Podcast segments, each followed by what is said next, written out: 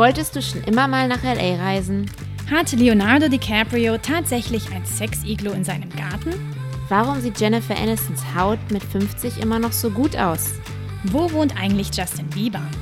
In welche Bar solltest du mit deiner besten Freundin hier in Hollywood gehen? Wie sieht das tägliche Leben in Los Angeles für den deutschen Auswanderer aus? Und macht Meditation, Cryotherapy und Microneedling dich wirklich zu einem besseren Menschen? Wenn du dir schon mal eine dieser Fragen gestellt hast, dann bist du genau richtig hier bei Du und ich in LA. Wir stellen die Fragen, suchen die Antworten und bringen dir das Leben in Kalifornien ein Stückchen näher. Boah, vielleicht sollten wir uns doch einen anderen Tag aussuchen, um diese Antwort aufzunehmen, weil so viel gähnt hier schon. es war so ein langer Tag und ähm, ja, wir sitzen hier auch schon seit mehreren Stunden mit technischen Schwierigkeiten und die Anmod ist jetzt das Letzte, was wir für heute machen müssen. Genau, müssen. Die Betonung liegt auf müssen. Oh Gott, nein, Quatsch. das machen wir doch gerne. Wir freuen uns auch, dass ihr wieder zuhört und vielleicht über den Wolken, vielleicht zu Hause, vielleicht bei einem kleinen Hike oder im Auto. Auf jeden Fall schön, dass ihr wieder ähm, dabei seid, wenn es um Sin City geht, Las Vegas. Oh ja, ich war schon ewig nicht mehr in Las Vegas. Ne? Als wir eben das Interview aufgenommen haben, haben wir beide, glaube ich, auch richtig Lust bekommen, mal wieder auf den Vegas Strip zu fahren und da äh, von Hotel zu Hotel zu äh, gehen und die Shows sich anzugucken und äh, ja, das Ganze drumherum. Also Vegas ist echt schon immer ein Abenteuer wert. Ich habe noch Freunde aus Frankfurt, die wirklich ein bis zweimal im Jahr nach Las Vegas fliegen, nur um zu zocken. Echt, ja? Die sitzen Tag und Nacht am Blackjack-Tisch, bisschen Roulette zwischendrin, aber ähm, Hauptsache irgendwie ähm, Free Drinks am Blackjack-Tisch und äh, nee, wirklich, also semi-professionell sind die am Gambeln und äh, die Shows interessiert die gar nicht. Oder nicht mal diese Clubs oder Stripper-Clubs. Es gibt ja auch viele Stripper-Clubs da. Stripper. Silke will immer über die Dark Side von Las Vegas reden. Ich weiß nicht, ob du da was erlebt hast, Silke, was ich nicht erlebt habe. Aber ich muss auch sagen, Vegas hat so eine ganz besondere Energie. Ne? Wenn du auch in so einem Casino da drin bist, du bist wie in so einer eigenen Welt. Ja. Draußen existiert nicht mehr, ne? Und teilweise, man kann viel Spaß haben, aber natürlich sieht man auch echt die traurigen Gestalten, ne? Die wirklich äh, spielsüch spielsüchtig sind und ähm, ja, da mehr oder weniger fast zwanghaft sitzen. Ja, und Kettenraucher. ja, oh Gott. Und ähm, aber am besten immer schön mit, ich wollte sagen, Pelzmantel in die Casinos gehen. Nein, das natürlich nicht, wenn dann Fake-Pelz. Aber es ist ja so kalt in diesen Casinos. Also ich friere mir immer den Beep ab. ähm, ja, also ich meine, AC in den USA, glaube ich, ja generell sowieso ist immer auf volle Pulle eingestellt. Aber wir reden nicht nur über das Gambling in dieser Folge, sondern auch über Aliens. Ja, über die kleinen Alfs dieser Welt. Glaubst du an außerirdische Silke? Ich glaube schon, dass es, ähm, dass es noch etwas anderes gibt. Außer Menschen und Tiere. Ja, doch, glaube ich schon. Ich weiß jetzt nicht, ob sie genauso aussehen wie hier auf unserer, auf unserer App, auf unseren, äh, wie, wie die Emojis. Ja. Oder wie wir sie uns vorstellen, aber doch, glaube ich schon. Und du? Ja, also ich weiß jetzt nicht, also wir hören über diese Alien-Tour, die René anbietet, ne? Es, also es würde mich auch mal interessieren, das zu machen. Ich weiß jetzt nicht unbedingt, ob man sie dort findet, aber ich meine, klar, das Universum ist so groß, ne? Es wird mit Sicherheit noch ein paar andere Lebensformen geben als äh, nur die, die hier auf der Erde rumrennen. Ja. Oder hast du auf HBO The Last of Us schon geschaut? Ich habe fast die erste Folge zu Ende geschaut, aber es war dann irgendwie ein bisschen too scary ja, für mich. Die, die Pilze übernehmen die äh, Weltmacht. Du, das war richtig heftig. Ne? Lustigerweise habe ich, bevor die Show rauskam, das war ja jetzt erst vor kurzem, äh, das Videospiel, das Videogame zum ersten Mal gespielt. Wieso spielst du denn Videogame? Ist hier irgendwo eine Playstation versteckt, die du immer wegräumst, wenn ich komme? Nee, du, das war bei einem Freund. Bei einem Freund? Ja, bei einem Date.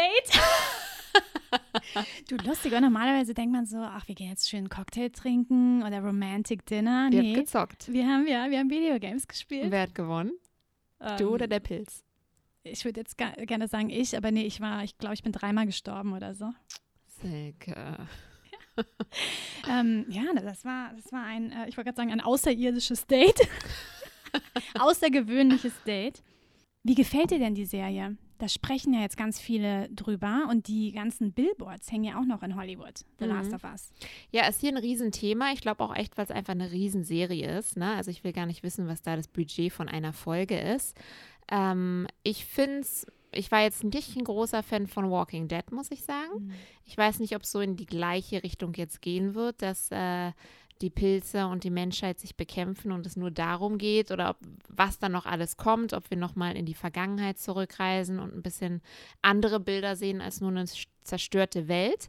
Aber ich fand, ähm, ich habe die ersten beiden Episoden gesehen, schon ganz spannend. Ich habe gehört, in der dritten Episode heulen alle. Da bleibt wohl kein Auge trocken. Deswegen bin ich schon gespannt, ähm, ja, ob wenn ich sie mir vielleicht heute Abend anschaue, was ich darüber denke. Alleine schaust du dir die an? Du bist ja mutig. Du, mir fällt noch ein, weil ich doch vom Thema Strippen gesprochen habe. Ne, ja. Wir haben jetzt nämlich auch bald den Magic Mike Star oh. Anton zu Gast. Aber nicht heute. Ähm, aber was ich dazu noch sagen wollte, ich war ja mal hier auf der Schauspielschule damals. Ja. Also ich habe ja Journalismus studiert und dann war ich auf der Schauspielschule, um das Visum nochmal erneuern zu können. Und da hatte ich eine Freundin, die ist tatsächlich einmal im Monat nach Las Vegas gefahren um dort in einem Stripclub zu arbeiten, vier, fünf Tage, weil sie da viel mehr Geld verdient hat als in LA im Stripclub. Also so hat sie sich das Studium, das Schauspielstudium ermöglicht. Wow. Was haben die Eltern dazu gesagt? die fanden super, haben da mit Dollarscheinen rumgewedelt. Nee, aber anscheinend, ähm, ja klar, weil die Leute im Urlaub sind dort ich glaube auch, in, Deutsch, in äh, Las Vegas sind die Leute einfach in einer besseren Stimmung. Die kommen dahin, die wollen Spaß haben. Und man muss natürlich auch sagen, Vegas ist viel, viel, viel günstiger als Los Angeles. Ne, von ja. den Preisen her. Silke, wir hören Podcasten auf, werden Stripper in Vegas, kaufen uns ein Haus. The end. Yeah. Also ihr Lieben, enjoy. Ähm, ja, gute Reise nach Vegas, zumindest in euren Ohren. Tschüss. Ja, heute haben wir einen Gast, der mal nicht in Los Angeles lebt, sondern vier Stunden entfernt. In, wo wohnt er, Sophie? Las Vegas. Las Vegas, Sin City. Und kaum einer kennt diese Glücksspielmetropole so gut wie er. Er ist nämlich Tourguide. Und man denkt ja oft, es gibt Tourguides wie Sand am Meer, aber er ist tatsächlich der einzige deutschsprachige Tourguide in Las Vegas. Wow. Ja, hallo René, bist du da? Ich bin da. Schöne Grüße. Hello, hello. Wir sehen dich nicht, aber wir hören dich. Du bist nämlich gerade in, äh, in deiner Garage und sitzt im Porsche. oh Gott, was müssen bloß die Leute denken? Weil äh, dein Hund sonst äh, dich nicht hätte äh, quatschen lassen mit uns, oder? Ja, genau. Wenn ich nämlich im Haus sitze und äh, keiner mir gegenüber sitzt und ich mich mit irgendjemandem unterhalte, dann äh, denkt mein Hund, der braucht Aufmerksamkeit und dann hätten wir jetzt sehr viel Hundegebrülle im Hintergrund. Das muss ja nicht unbedingt sein. Der kleine Räuber. Genau, aber es ist schön, dass du dir Zeit genommen hast. Wir wissen ja, wie busy du bist, weil es wimmelt ja, ähm, ja, ne, Las Vegas ist voller Touristen.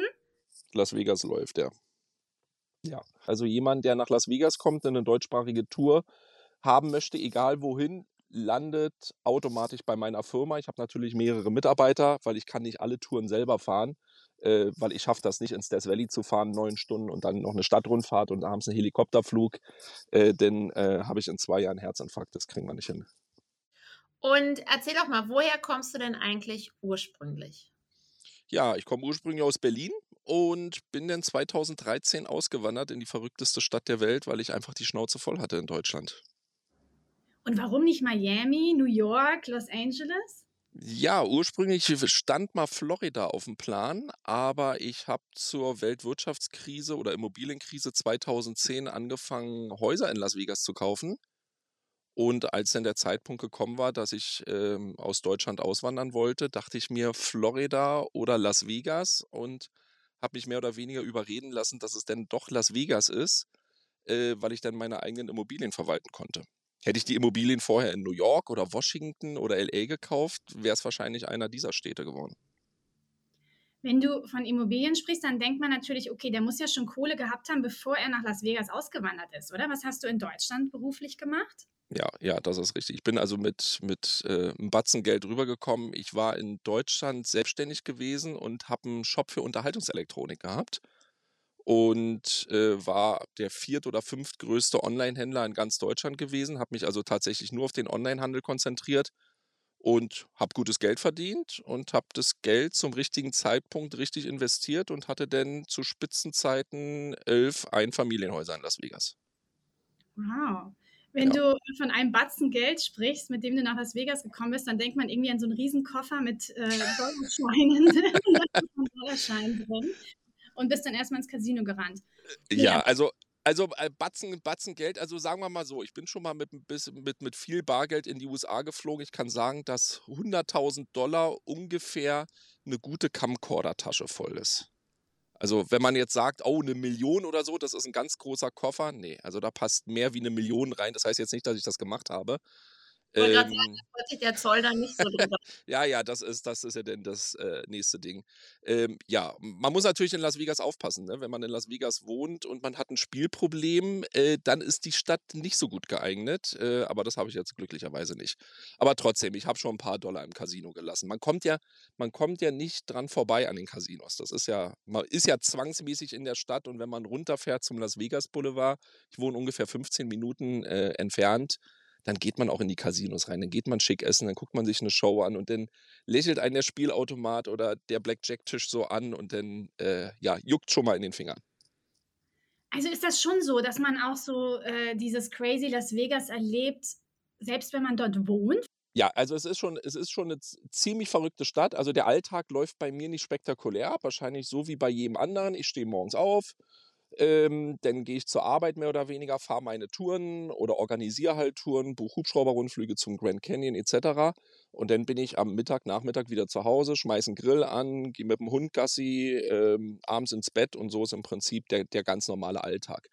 Was natürlich den Alltag unheimlich versüßt, ist, ähm, wenn ich Lust auf Entertainment habe. Und ich bin ja in der größten Entertainment-Metropole der Welt dann fahre ich einfach runter zum Las Vegas Boulevard und kann mir wirklich alles aussuchen. Ob es heute Abend äh, David Copperfield ist oder Elton John kommt hierher. Ähm, wir bekommen jetzt die Formel 1 nach Las Vegas. Ähm, also wenn ich das will, kann ich das alles machen. Das heißt zwar nicht, dass ich das jeden Tag mache, aber allein zu wissen, dass ich das könnte, das ist so eine große Freiheit, so was Tolles. Und ab und zu macht man es dann natürlich auch.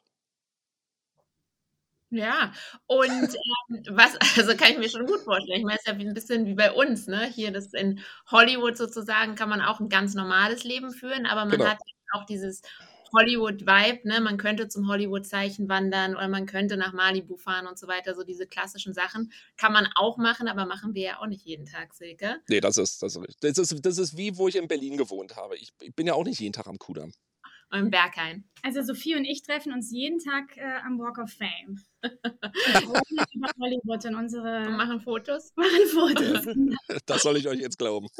Ja, und aber du, für alle, die jetzt äh, vielleicht gerade auf dem Weg nach Las Vegas sind oder mit dem Gedankenspiel nach Las Vegas zu kommen, was sind denn so ein paar Geheimtipps, jetzt mal abgesehen von den Standardsachen, die jeder mal machen sollte?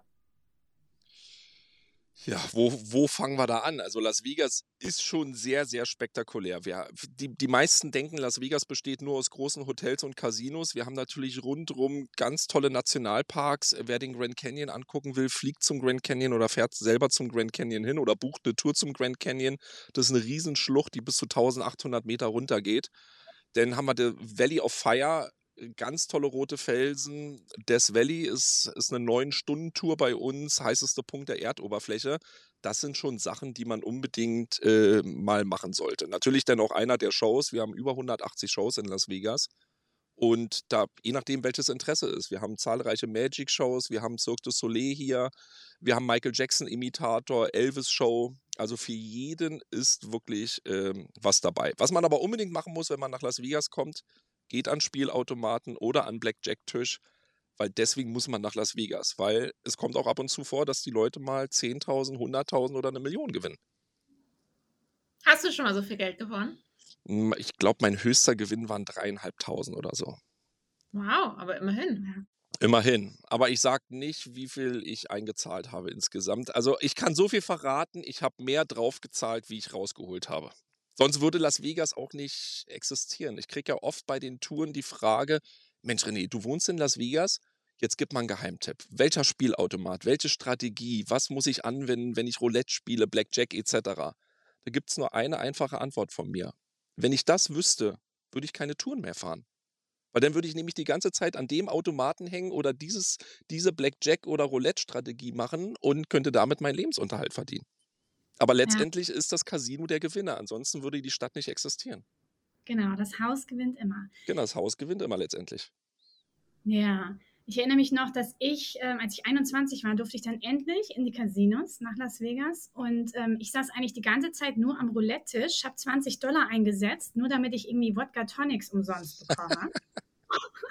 I was that kind of girl. Äh, weil man bekommt ja dann auch wirklich Drinks. Die wollen natürlich einen ne, dazu animieren, ja. mehr Geld auszugeben. Das heißt, die Drinks sind free.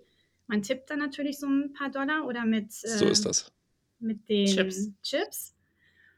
Und ja, aber bei 20 Dollar kann man natürlich nicht viel gewinnen, aber ich habe immer so 100 Dollar rausgeholt. Ja, ist ja cool. Dann bist du eine derjenigen, die mit, die mit Plus rausgegangen ist. Ja, und in 100 Jahren bin ich dann Millionärin. ich wünsche dir viel Glück, dass du so alt wirst. Sag mal, Area 51, ja, Aliens. Man spricht immer mehr über Aliens und gerade in Las Vegas, da ist ja auch die Wüste drumherum, ne? auch, auch gar nichts. Ähm, also das ist ja schon so ein bisschen eine mysteriöse Landschaft, die es da auch gibt, abseits vom Strip. Ja. Äh, was hat es mit dieser Area 51 auf sich? Ja, die Area 51 ist eine ganz spezielle Tour, die ich seit ein paar Jahren im Programm habe, auch weil ich das Thema Aliens, UFOs, außerirdische Weltraum, weil mich das persönlich sehr interessiert, dachte ich mir, ich muss einfach eine Tour dahin anbieten. Es kamen auch immer mehr Anfragen, weil jetzt auch immer mehr in der Presse ist mit UFO-Sichtungen, gerade in den USA. Und UFO heißt ja auch nicht unbedingt, dass das außerirdisch ist. Es das heißt ja eigentlich nur unbekanntes Flugobjekt. Und die Area 51 ist ein Gebiet nördlich von Las Vegas, welches wiederum in, in einem anderen Sperrgebiet drin ist. Das ist die Nellis Air Force Range. Und dieses Gebiet ist halb so groß wie die Schweiz. Und ähm, da kann man sich vorstellen, wie groß das Ganze ist. Also man braucht über einen ganzen Tag, um dort rumzufahren, aber wir fahren nicht komplett rum, und das ist eigentlich dafür gedacht, dass dort militärisches Material getestet wird, was nicht von der Zivilbevölkerung eingesehen werden soll. Das, kann, das können Tarnkappenbomber sein, etc. Und dieses Gebiet ist umgeben von riesen, von riesen Gebirgsketten, sodass man tatsächlich nicht reinschauen kann. Und da biete ich eine Tour hin an. Also zumindest ans Grenzgebiet ran. Wir kommen, also meine, meine Tour endet dort, wo kein Zivilist näher an die Area 51 rankommt. Ich habe mal ein Foto gesehen, da ist dann tatsächlich so eine Absperrung mit dem ja. Totenkopf drauf, oder? Na, nicht, nicht ein Totenkopf, aber es gibt Warnschilder, wo drauf steht, wenn man ähm, diesen, diese, diese Grenze übertritt. Man muss dazu sagen, das ist ein Gebiet ohne Zaun, ohne Mauer. Und es stehen einfach nur Schilder dort. Wenn man diese Grenze übertritt, kann man mit grober Waffengewalt aufgehalten werden. Und das würden die dann auch machen. Das heißt, wenn ich da jetzt schnell durchfahre etc., kann das durchaus sein, dass die auf mich schießen. Das heißt, deine Touris müssen dir ja unglaublich doll vertrauen. Ja, Sophie hat gerade gefragt, ich weiß nicht, ob du es gehört hast, ob du die Grenze schon mal überschritten hast. Nur mit der Hand. Ich habe einmal rübergegriffen, um einen Stein aus der Area 51 rauszuholen, um zu sagen, ja, jetzt habe ich einen Teil aus der Area 51, aber ich habe es mir nicht gewagt, darüber zu laufen. Ähm, schon, schon allein aus dem Grund, ich biete regelmäßig Touren an. Und oben auf dem Berg, da gibt es dann so einen kleinen weißen Pickup wo denn die äh, Angestellten von der Area 51 drin sitzen, die beobachten dann einen schon mit dem Fernglas. Abgesehen davon, wir fahren eine, eine, eine ziemlich lange äh, Sandstrecke dorthin. Das ist die sogenannte Groom Lake Road und da wirbeln wir schon so viel Staub auf, dass die schon von weitem sehen, dass wir ankommen und dann beobachten die uns schon. Die haben dann schon das Kennzeichen, die sehen meine Werbung drauf und dann wissen die schon, wer da ankommt. Und wenn ich da irgendwann mal Faxen machen würde, dann würden die wahrscheinlich bei mir auch in Las Vegas klingeln und sagen, du, äh, das ist schön und gut, dass du Touren anbietest, aber halte dich bitte an die Regeln und äh, hör auf, uns hier provo zu provozieren. Hast du denn schon mal was Mysteriöses dort gespürt? Diese Frage. Also Sophie glaubt nicht an Aliens. Doch, ich glaube an Aliens, aber wie Silke das fragt, hast du schon mal was Mysteriöses dort gespürt? Uh. gespürt, gespürt hat ein Kunde was von mir. Also ich habe schon, ich habe schon äh, mehrere UFO-Sichtungen selber gehabt. Oder sagen wir mal, ja, Sichtungen, wo ich nicht zuordnen kann, was das ist, was auch so verrückte Bewegungen gemacht hat, dass ich jetzt nicht wüsste, dass das eine Drohne, Hubschrauber oder ein Flugzeug ist. Ähm, ein Video habe ich sogar auf YouTube hochgeladen. Ich habe ja einen eigenen YouTube-Channel. Und, ähm, aber ich hatte eine ganz verrückte Geschichte mit einem Kunden, der so auf die Area 51 fixiert war. Das Ganze ging los. Wir haben die Tour in Las Vegas begonnen und wir fahren am Anfang der Tour zu einem geheimen Terminal am Airport in Las Vegas hin, weil es gibt nämlich Flugzeuge, wo die ganzen Agenten, Mitarbeiter von der Area 51 jeden Tag zur Area 51 eingeflogen werden, weil du kannst nicht selber mit dem Auto hinfahren oder mit dem Bus. Du musst hinfliegen, weil es einfach zu weit weg ist. Und dieses Terminal zeige ich den Leuten. Und ähm, der hat dann auch die Flugzeuge gesehen. Das sind weiße Flugzeuge mit roten Streifen, ohne Kennung dran, ohne irgendein Logo, dass man jetzt äh, sieht, dass da irgendeine Airline hintersteckt. Und der Kunde war so begeistert gewesen, dass als der das Flugzeug gesehen hat, was man schon in so manchen TV-Reportagen gesehen hat, dass der gesagt hat, René, selbst wenn die Tour jetzt zu Ende wäre, hat sich das schon gelohnt. Das ist ja der absolute Wahnsinn, dass ich mal diese Flugzeuge live sehe. Da sage ich, du, wir haben noch acht Stunden Tour vor uns. Ja, ich will dir das nur sagen, dass wenn jetzt zu Ende wäre, wäre das schon der Hammer. Naja, und dann ging es zur Area 51 und dann sind wir an der Area 51 angekommen und dann ist halt diese riesenlange Sandstraße. Und dann hat er auch gesagt, na, das ist schon irgendwie ein ganz anderes Gefühl, eine andere Luft, das ist irgendwie bedrückend, das, das ist das ist mysteriös hier. Also der hat sich da richtig doll reingesteigert und war sehr, sehr begeistert, als wir dann tatsächlich an dem Schild waren, wo dann draufsteht, dass man da nicht weiter darf. Aber was sieht man denn da? Also wenn man jetzt äh, dort ist, dann sieht man wie sozusagen eine große Fläche. Und dann? Nein, das sieht man noch nicht mal. Wir fahren, wir, wir, wir fahren eine riesen Sandstraße dorthin, die sogenannte Groom Lake Road und äh, wirbeln ziemlich viel Staub auf, sind dann direkt an der Grenze und oben auf dem Berg äh, steht dann so ein kleiner Pickup, wo dann die äh, Mitarbeiter drin sind, die uns dann schon beobachten, dass wir tatsächlich nicht die Grenze überschreiten. Und wir stehen sozusagen an dem nahesten Punkt von der Area 51. Das heißt also, keine andere Zivilbevölkerung kommt näher an die Area 51 wie an diesem Punkt.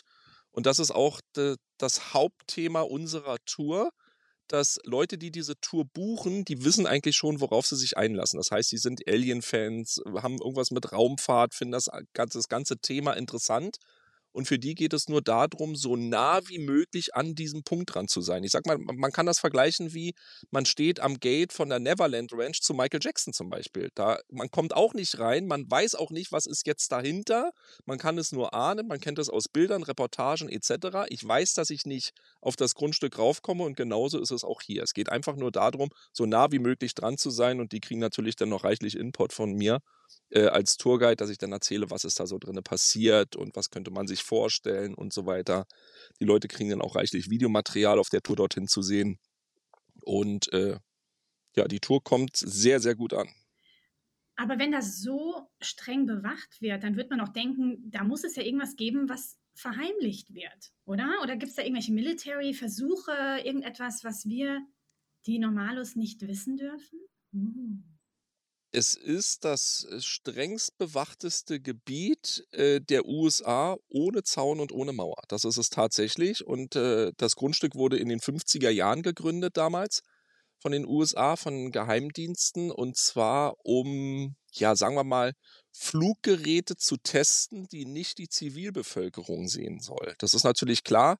Der Kalte Krieg ging los und ähm, ja, die andere Seite sollte nicht sehen, was die Amerikaner haben. Und wo testet man das Ganze natürlich? In einem Gebiet, wo keine Zivilbevölkerung ähm, ja, Zugriff oder Zusicht hat. Und die Groom Lake, äh, also Groom Lake heißt das Gebiet dort in, unten drin, wo die Area 51 ist, ist umgeben von einer riesen Gebirgskette. Das heißt, du hast keine Chance, dort reinzuschauen. Es gibt, es gibt ein Gebirge, da kannst du hoch ähm, und da kannst du mit riesen Teleskopen noch reinschauen, aber auch das ist mittlerweile beschlagnahmt worden von der Air Force, weil die Technik immer besser wird und die wollen nicht, dass man dort Einsicht hat.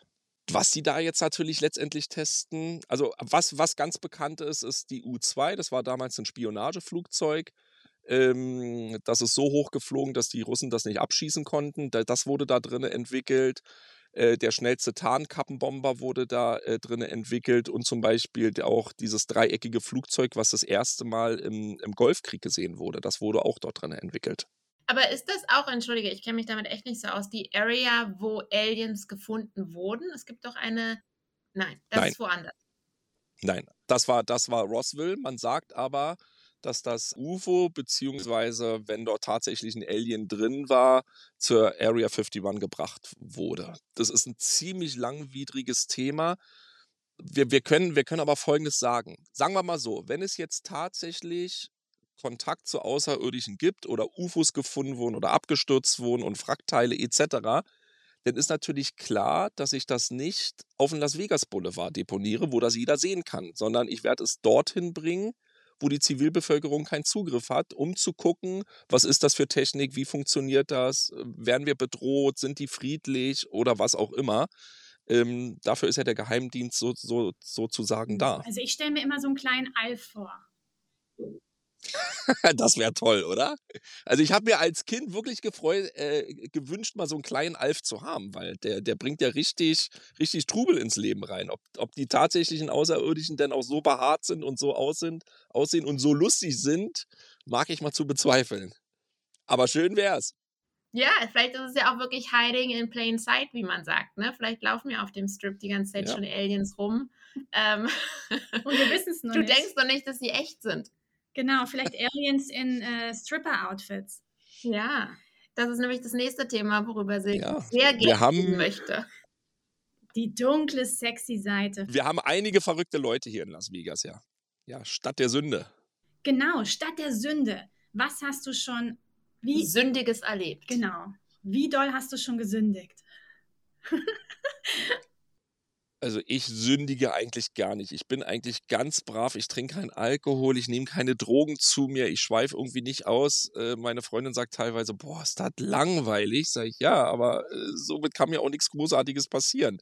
Also wenn, wenn irgendwann mal in der Presse kommt, deutscher Tourguide in Las Vegas verhaftet, weil er unter Drogen Auto gefahren ist oder besoffen, dann bin nicht ich das oder die Geschichte ist definitiv gelogen. So viel kann schon mal äh, äh, gesagt werden. Ja, aber ansonsten ist Las Vegas natürlich schon eine ziemlich verrückte Stadt. Man muss jetzt auch zugeben, seit ein paar Jahren äh, sind hier leichte Drogen erlaubt. Das heißt also, man kann an fast jeder Ecke Marihuana kaufen.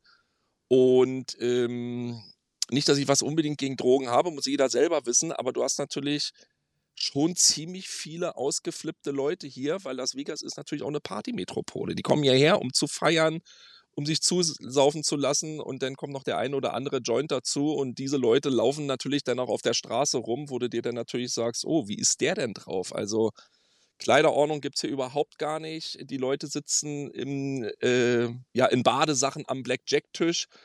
Was man so aus Deutschland kennt, wenn man in die Spielbank geht, dass man sich schick anzieht oder sowas, das gibt es hier absolut gar nicht. Das volle Gegenteil. Und dann gibt es ja auch noch eine Sex-Convention, eine Sexmesse, die da stattfindet einmal im Jahr, wo dann auch irgendwie das neueste Sexspielzeug präsentiert wird. Und drumherum gibt es dann nämlich Swinger-Partys. Das weiß ich, weil ein Freund von mir da schon mal war. Freund namens Silke.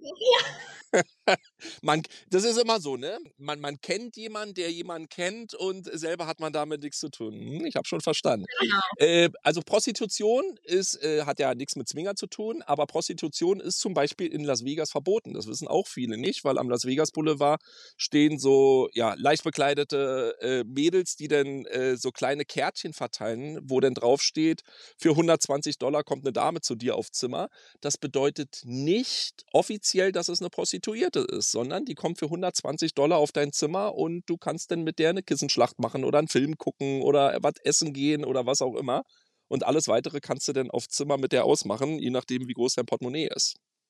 Man muss aber auch knallhart sagen, kommt man an eine verdeckte Ermittlerin ran, dann äh, hast du sozusagen die Arschkarte gezogen, wenn du ein eindeutiges Angebot machst Passiert? weil es halt eine Straftat ist. Passiert, ja. Ist sogar ein Kumpel von mir passiert, der saß an der Bar und die verdeckten Ermittler sind dann auch teilweise so ähm, sehr, sehr nette Damen, die dann so neben dir sitzen und dir auch ein eindeutiges Angebot machen, so nach dem Motto, Mensch, was machst du hier? Ja, ich bin zum Urlaub hier etc. Mensch, was hast du denn heute noch vor? Ja, nix, ich will ein Bier trinken. Naja, wollen wir nicht auf Zimmer gehen und so weiter. Und wenn du denn ein eindeutiges Angebot machst, ähm, dann geht sie kurz weg und dann kommen zwei andere Leute an und dann klicken die Handschellen. Wow. Das ist, ja, das ist eine ziemlich große Sauerei, muss ich sagen. Und dann verbringt man auch als Touri die Nacht im Gefängnis. Das kann durchaus möglich sein, dass man das macht, ja. Oder man wird dann abgeschoben, weil es ist halt eine Straftat, ne? Das muss man auch sagen. Aber es gibt einen Trick, um das Ganze zu vermeiden, für diejenigen, die daran Interesse haben. Und zwar, wenn du den Verdacht hast, dass es sich um eine verdeckte Ermittlerin handelt, ist es so, die Polizei darf nicht lügen. Das heißt also, wenn du die Person fragst, bist du Polizistin? Und sie sagt nein, dann lügt sie und dann ist das Ganze hinfällig. Na, das ist doch der Tipp des Jahres, würde ich sagen. Und heute fragen wir immer, bist du Polizistin? Oder arbeitest du für die Polizei? Bist du Polizistin? Wenn man solche Frage stellt, äh, dann ist das Ganze hinfällig, ja. Genau, also ab jetzt, wenn Sophie und ich in einer Bar sind und angesprochen werden von irgendeinem Typ, hey, are you a cop? Oder wenn, und wenn du kein Cop bist, bitte äh, zieh doch die Uniform an. Genau. Uh, Flames. Ja, abgesehen, abgesehen davon, weil ihr sagt Swingerclub etc., wir haben natürlich den größten Gentleman's Club hier in Las Vegas. Also wenn da irgendjemand Interesse hat, der kann dorthin und äh, kann sich dementsprechend amüsieren. Mit Poolparty und Buffet und das ganze Theater. Ist es in Las Vegas auch so? Ähm, in LA, glaube ich, oder in Kalifornien zumindest, ist es so, dass man in Stripclubs entweder Alkohol trinken kann oder ähm, man darf nackt sein. Ne? Also es geht nicht Genau. beides. Man, es gibt keinen nackten Stripclub, wo man Alkohol trinken kann. Ja, also die Girls sind dann nur topless, Ja. Nackt, aber nackt. nicht ganz, ja. Ist das in Vegas auch so oder darf man alles in Vegas? Na, äh, ich war noch nicht in so einer, in, in so einer äh, Stripty, Strippy-Show drin, wie, man- wie auch immer man das nennen mag. Ich war das, ich war ein einziges Mal in meinem Leben im Gentleman's Club drin gewesen und das war 2014 gewesen. Wie viele Jahre lebst du schon in Las Vegas? Jetzt äh, knappe zehn Jahre. Und du warst einen einzigen Ein Abend. einziges Mal, ein einziges Mal war, war ich in so einem Gentleman's Club gewesen, ja. Er hat ja gerade gesagt, er hat eine Freundin. Ja, das ist, man muss sich auf das konzentrieren. Ich weiß, wo ich zu Hause bin. Genau, ganz Wow. brav. So ist das. Ich sag ja, ich bin ganz brav. Ja, ich kann mir aber auch vorstellen, dass viele auch bezahlt werden. Also ich will jetzt nicht sagen, dass die Polizei irgendwie bestochen wird, aber ich meine, man weiß ja schon, was in Vegas abgeht. Ja.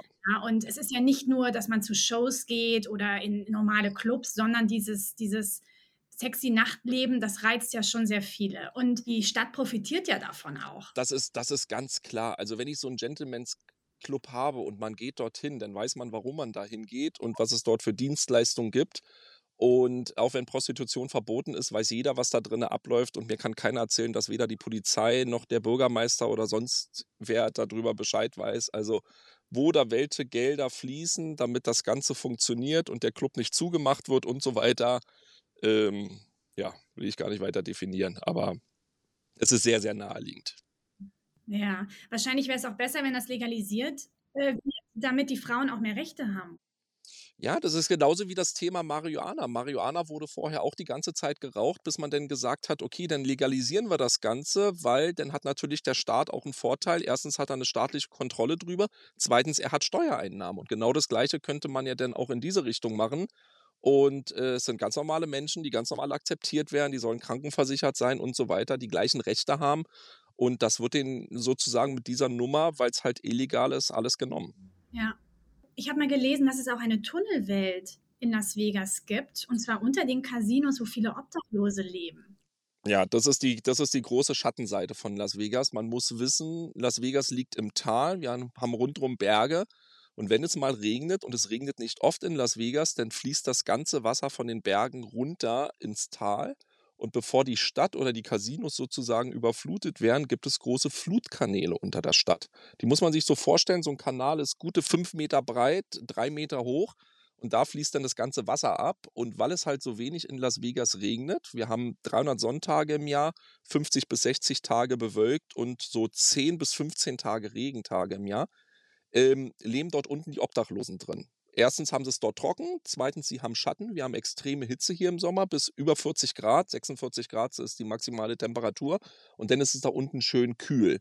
Und ja, da haben die sich dann sozusagen niedergelassen und dann ist da der Einkaufswagen unten, dann wird da eine alte Couch hingepackt und ein Sofa und ein Schrank und so weiter. Und die haben sich da richtig häuslich eingerichtet. Und was tut die Stadt für die Obdachlosen? Ja, es gibt es gibt Obdachlosenheime.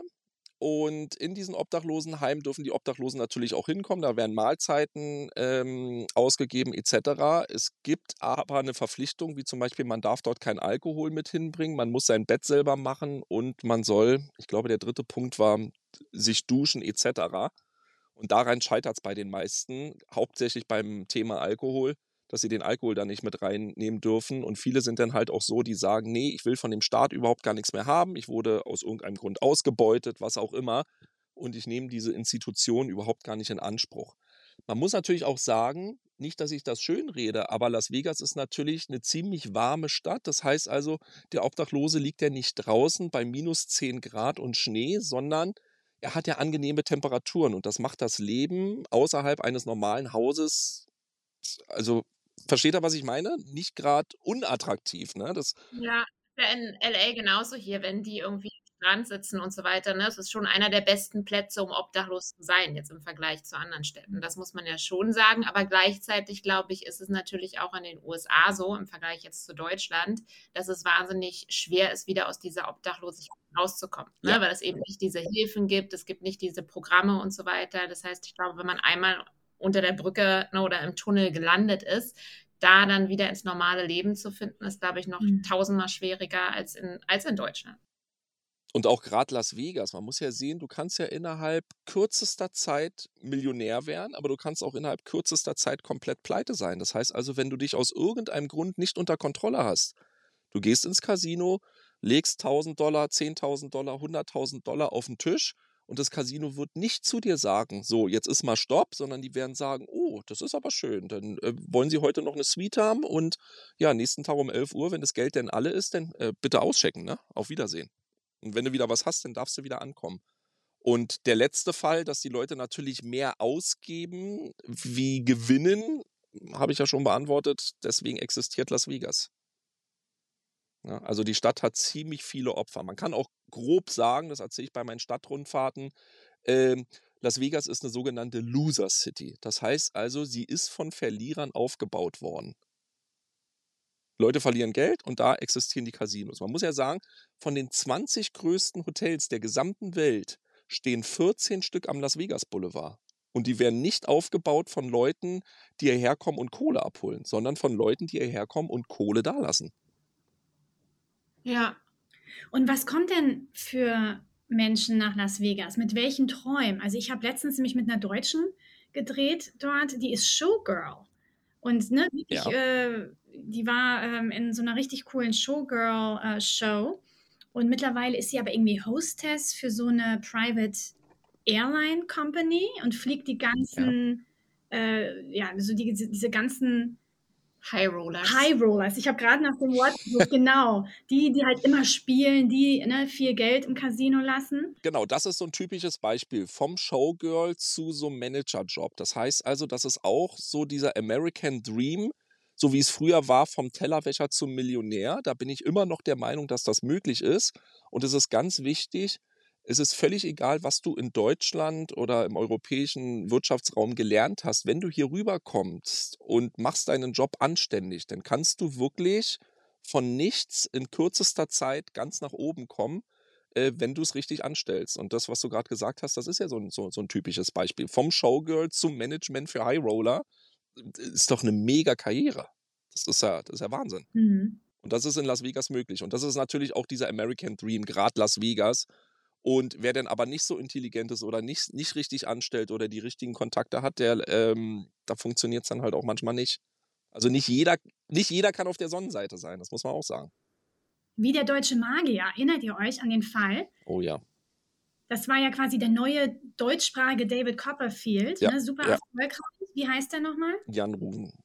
Ja, Jan Ruven, genau. Der hat ein bisschen Kacke gebaut, zumindest ist so die offizielle Story. Und ähm, ob da was dran ist oder nicht, kann ich jetzt, will ich gar nicht beurteilen. Ich bin kein Richter, aber er wurde halt verurteilt und sitzt jetzt bis 2033, 35 irgendwo in Colorado im Gefängnis. Und der hat aber eine richtig große Show gehabt im Tropicana Hotel zum Schluss. Und äh, das Theater hat über 1000 Sitzplätze auf der Bühne sind schon Siegfried und Roy drin aufgetreten und es war genau Nachbarcasino von, von David Copperfield gewesen, wo der auftritt. Und ich habe schon damals gesagt, wenn der so weitermacht, wird er der neue äh, Copperfield werden. Weil Jan Rufen ist Mitte 40, Copperfield ist jetzt Mitte 60. Man kann sich ausrechnen, der ist dann irgendwann weg. Äh, nicht, dass er jetzt stirbt, sondern dass er einfach das Alter erreicht hat, dass er sagt, okay, jetzt ist Schluss. Und dann müssen natürlich Leute, neue Leute da sein, damit die Entertainment-Stadt äh, weiterläuft. Und Jan Rufen war auf einem sehr, sehr guten Weg, das zu erreichen, ja. Ja, und dann wurde er ja wegen ne, Pornografie, wegen Kinderpornografie verhaftet. Ne? Das war ja wirklich ganz schlimm, was er da irgendwie abgezogen hat, angeblich. Ja. Aber muss ja was dran sein, weil jetzt ist er eben hinter Gittern. Und ähm, ja, aber spannend finde ich, dass du sagst, ne, jeder kann eigentlich nach Las Vegas kommen und auch was erreichen, wenn man hart. Na gut, so einfach in die USA auszuwandern geht nicht. Man sollte natürlich schon einen Plan haben. Also man kann jetzt nicht einfach als Tourist herkommen und sagen, bumm, ich gewinne 100.000 und ich mache mich hier selbstständig als, weiß ich was, äh, ich verkaufe jetzt irgendwas am Las Vegas Boulevard eine Bratwurst oder so. Das wird nicht funktionieren. Also um in die USA einzuwandern, äh, braucht man schon, braucht man schon ein Visum. Wenn man eine ne, ne tolle Geschäftsidee hat, ähm, dann soll man die machen. Das ist ja, ich biete ja auch nebenbei Auswanderungsberatung an, weil ich habe ja immer wieder das Thema bei den Touren, Mensch, äh, wie hast du das geschafft, etc. Deswegen habe ich jetzt auch mein, mein Buch geschrieben, was dann demnächst rauskommen wird, ähm, wo halt beschrieben ist, wie ich in Deutschland erfolgreich war, wie ich dann meine Kohle genommen habe, in die USA ausgewandert bin und wie ich dann zum Tourbusiness kam, etc. Aber was ich grundlegend sagen will, wenn jemand einen Traum hat, und das ist jetzt unabhängig von USA, macht das denn ihr habt nur ein einziges Leben. Und wenn es eine Currywurstbude am Las Vegas Boulevard ist oder ein Dönerladen oder ich, sonst irgendwas, mach es einfach, wenn du der Meinung bist, dass das funktioniert, weil scheitern kannst du immer noch, aber du kannst immer zu dir sagen, Mensch, ich habe es probiert. Und wenn es natürlich funktioniert und es gibt zahlreiche deutschsprachige Auswanderer in den USA, die es einfach geschafft haben, ja, dann kannst du ein ziemlich angenehmes Leben haben. Und man muss ja auch sagen, wenn ich äh, da richtig informiert bin, ist das Leben per se auch nicht so teuer bei euch, ne? Also im Vergleich jetzt zu LA. Ja, da haben wir es hier deutlich günstiger. Also die Häuser sind hier erstmal günstiger. Man kann sagen, man kriegt hier ein gutes, vernünftiges Haus momentan zwischen 600 und 800.000 Dollar in einer Großstadt, wo man denn in LA schon bei ein paar Millionen ist sozusagen. Ja, was kostet so eine Einzimmerwohnung zur Miete? Da würde ich jetzt sagen, bist du so zwischen 800 und 1000 Dollar. Was? Nur? Ja. ja. Und ja, hier ist das ja das Dreifache eigentlich. Also, ne? also, also, ich vermiete ja Häuser und ein Haus zum Beispiel hat 110 Quadratmeter, äh, drei Zimmer, zwei Bäder, ähm, einen großen Garten, vermiete ich für 1250 Dollar im Monat. Nach Silke, oh auf nach Vegas. Wirklich? Ja, was wollen wir da machen? Sugar. Sugar und dann Manager. Ja. Die wir, da sind wir noch nicht zu alt für, oder? Und was, und was natürlich Las Vegas sehr attraktiv macht, äh, wir, wir haben keine Einkommensteuer. Ah, stimmt, genau. Und deswegen sind doch auch Steffi Graf und André Agassi damals nach Vegas gezogen, um Geld zu sparen. Hast du Steffi Graf schon mal getroffen? Nein, persönlich nicht. Aber wir haben, ich habe eine deutsche Bäckerei nebenan und da geht Steffi Graf äh, öfters einkaufen. Ihr deutsches Brot. Eine Auswanderin? Das ist auch eine Auswanderin mit der deutschen Bäckerei, ja. Good to know hier. Jetzt habe ich vielleicht eine neue TV-Story. Also es zählt als Steuerparadies. Ne? Man muss auch sagen, die Mehrwertsteuer, die liegt bei 8,375 Prozent. In Deutschland ist man bei 19 Prozent. Wenn ich denn die Einkommenssteuer einspare, günstigere Mieten. Es gibt auch ein paar Sachen, die, die teurer sind. Zum Beispiel ist die Stromrechnung teurer bei uns, trotzdem die Kilowattstunde deutlich günstiger ist wie in Deutschland. Das liegt aber daran, dass bei uns halt ziemlich viel die Klimaanlage läuft und die Poolpumpe und die Fernseher größer sind. Und dann hat man nicht nur einen Zeit-by-Side-Kühlschrank, sondern vielleicht zwei. Aber das sind ja alles Luxusprobleme. Ja. Sag mal, was kannst du denn noch mal unseren Zuhörerinnen empfehlen? Was sind so deine Top 5 Must-Dos in Las Vegas? Ja, als allererstes natürlich am ersten Tag, wenn man in Las Vegas ankommt, eine Stadtrundfahrt bei René buchen. Weil dann bekommen die Leute sofort Input, wo sie am günstigsten äh, Buffet essen gehen können, äh, wo sie gratis irgendwas anschauen können, sei es die Bellagio Wasserspiele zum Beispiel oder ins Venedig Hotel reingehen, ins erste Stockwerk, sich da die Gondeln angucken. Das alte Las Vegas Downtown sollte man unbedingt einen Abend verbringen. Das ist das sogenannte Fremont Street Experience. Das ist ein Riesengitterdach mit LEDs oben dran, 500 Meter lang, der größte LED-Bildschirm der Welt Und äh, da gibt es dann auch zahlreiche Restaurants drumherum, wo man dann auch günstiger essen kann, wie am Las Vegas Boulevard. Es muss also kein Steak für 60 oder 80 Dollar sein. Es geht auch für 20 Dollar. Und sowas erfährt man dann so zum Beispiel bei der, bei der, bei der Stadtrundfahrt. Und wie viele Tage würdest du sagen, müsste man für Vegas einplanen? um das mal alles so zu sehen? Fünf Tage. Also fünf Tage ist ein guter, guter Mittelwert. Ich habe öfters Leute, die übers Reisebüro gebucht haben und sagen, ich bin nur ein, zwei Tage in Las Vegas und äh, das ist definitiv zu wenig. Man muss aber auch sagen, man muss Las Vegas lieben. Ne? Man, man kommt hier an und dann hat man ein Feeling dafür oder nicht. Und wenn man es mag, dann sollte man halt schon fünf bis sieben Tage bleiben. Und wenn man es nicht mag, naja, dann reicht auch eine Nacht, wenn einem das alles zu viel ist. Und dann geht es weiter in eine andere große Stadt oder in die Natur raus. Aber fünf Tage ist ein gutes Mittelfeld, weil Las Vegas besteht ja nicht nur aus dem Las Vegas Boulevard, sondern dieses ganze Drumrum. Wir haben den großen Staudamm, den, den Hoover-Staudamm ist die größte Bogenstaumauer der USA. Das heißt also, wenn jemand so technikbasiert ist, dann kann er das da machen. Wir haben eine Autorennstrecke an Las Vegas dran mit der größten Supercar-Sammlung der Welt. Also da können die Leute Ferrari, Lambo, äh, alles auf der Rennstrecke fahren. Ähm, also es gibt schon ziemlich viel in Las Vegas zu machen. Ich habe mal eine Jeep-Tour durch die Wüste gemacht. Das war auch richtig cool. Und dann habe ich noch gehört von einem Friedhof der Neonschilder.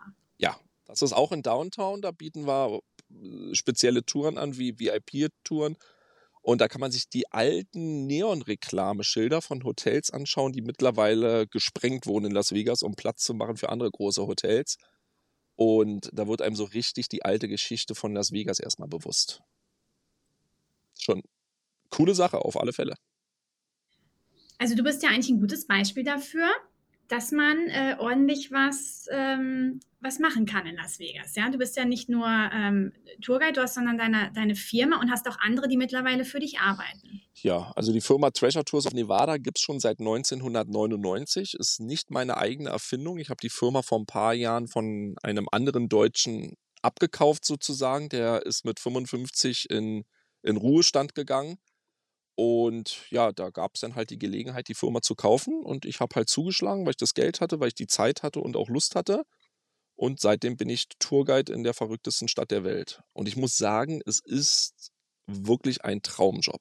Für mich selber, es macht so einen Spaß, jeden Tag raus, jeden Tag wieder Deutsche, Deutsche zu treffen, denen die Stadt zu zeigen. Und allein wenn ich am Las Vegas Boulevard langfahre, und die Leute kriegen den Mund nicht zu mit den Informationen, denen ich denen sage, wie viel Zimmer, wie viel Betten, welche Stars hier auftreten, was die verdienen, was es zu sehen gibt. Und allein wenn wir diese Strecke fahren und die, du, du, du siehst ja bei denen in den Augen und die sagen, das ist ja Wahnsinn hier. Und das gibt mir natürlich auch jeden Tag die Bestätigung und sagt, ja, alles richtig gemacht, super. Und das ist schon eine tolle Sache. Das heißt aber auch, also du bist ja gar nicht mit dem Traum Tourguide äh, zu werden nach Las Vegas gekommen? Gar nicht. Das hat sich wirklich durch Zufall ergeben. Wenn man es krass, ganz krass sagen will, mein Ziel war, eine Million zu erreichen äh, an Vermögen. Das habe ich geschafft mit 33, 34, muss jetzt lügen. Und bin nach Las Vegas ausgewandert, um in den vorläufigen Vorruhestand zu gehen. Weil ich halt in Deutschland so fleißig war und so im Stress war, dass ich gesagt habe, ich muss jetzt mal ein bisschen runterkommen. Ich habe elf Häuser gehabt, hatte Mieteinnahmen von äh, knappen 10.000 Dollar im Monat und habe mir gedacht, naja, davon lässt sich doch ganz gut leben. Davon ließ sich auch ganz gut leben, aber man muss natürlich auch sagen, wenn man mit Mitte 30 in den vorläufigen Vorruhestand geht, dann kommt auch irgendwann Langeweile auf. Und das war dann letztendlich auch der Grund, warum ich gesagt habe, ja, dann machst du eine neue Aufgabe, kaufst du Treasure Tours und hast du wieder eine Beschäftigung. Ja, mittlerweile habe ich drei Firmen in Las Vegas und bin nur noch beschäftigt. Es macht aber auch alles Spaß. Und du hast ja auch eine ganz schöne Fanbase dir aufgebaut. Du hast nämlich Facebook Lives, du nimmst die Leute halt überall mit hin ähm, und ähm, genau, und fährst halt selber noch die Touren, ja. ähm, unter anderem, weil es dir natürlich super viel Spaß macht. Wie viel kostet denn so eine persönliche Tour mit dir und nicht mit deinen Mitarbeitern? Also eine persönliche Tour, das ist die VIP-Tour, die dauert drei Stunden und da kostet es für zwei Personen 290 Dollar. dann haben die mich alleine als Tourguide. Ich hole die vom Hotel ab, wir fahren nach Downtown. Ich zeige den, den alten Stadtkern von Las Vegas, den gesamten Las Vegas Boulevard. Dann fahren wir raus zu Siegfried und Roy zum Dschungelpalast. Dort machen wir einen Halt. Ich erzähle ein bisschen was über die zwei Magier. Und dann geht es raus ins Wohngebiet von Las Vegas und dann zeige ich den Leuten, wie man in Las Vegas wohnt. Und spätestens da haben die Leute dann einen ganz anderen Blick auf Las Vegas, weil halt viele nur den Las Vegas Boulevard kennen, nur die große Entertainment-Welt, nur diesen großen Lärm. Und das ist auch das meiste, was ich dann am Anfang der Tour als Frage bekomme. So nach dem Motto, wie hält man das bloß in dieser Stadt aus? Wir sind gestern Abend angekommen, Spielautomaten, der ganze Lärm, das Licht. Ich würde ja irre werden. Da habe ich gesagt, wir reden am Ende der Tour nochmal drüber. Und wenn wir dann im Wohngebiet waren, dann sagen die Leute, wow, das ist ja erstens bezahlbar und zweitens kann man ja richtig vernünftig wohnen in Las Vegas.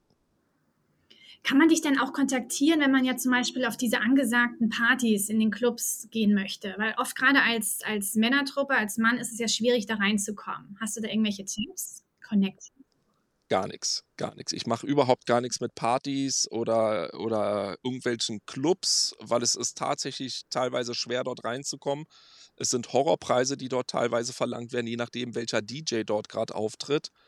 Und ich kann die aber vermitteln an verschiedene Hotels, an verschiedene Mitarbeiter, wo die dann selber anfragen können, weil die wollen dann auch eine extreme Vorkasse haben. Also man, man, man muss sich mal vorstellen, wenn man in so einen Club geht und irgendein teurer DJ dort oder irgendein toller DJ dort auftritt, dann kann das durchaus sein, dass man mal eine Tischreservierung für 10.000 Dollar machen muss. Das heißt also, ich muss eine Kreditkarte hinterlegen, wo ich 10.000 Dollar zahlen muss. Da sind dann schon die ersten ein, zwei Getränkeladungen mit bei, aber jede weitere Wodka-Pulle kostet dann 1.500 Dollar.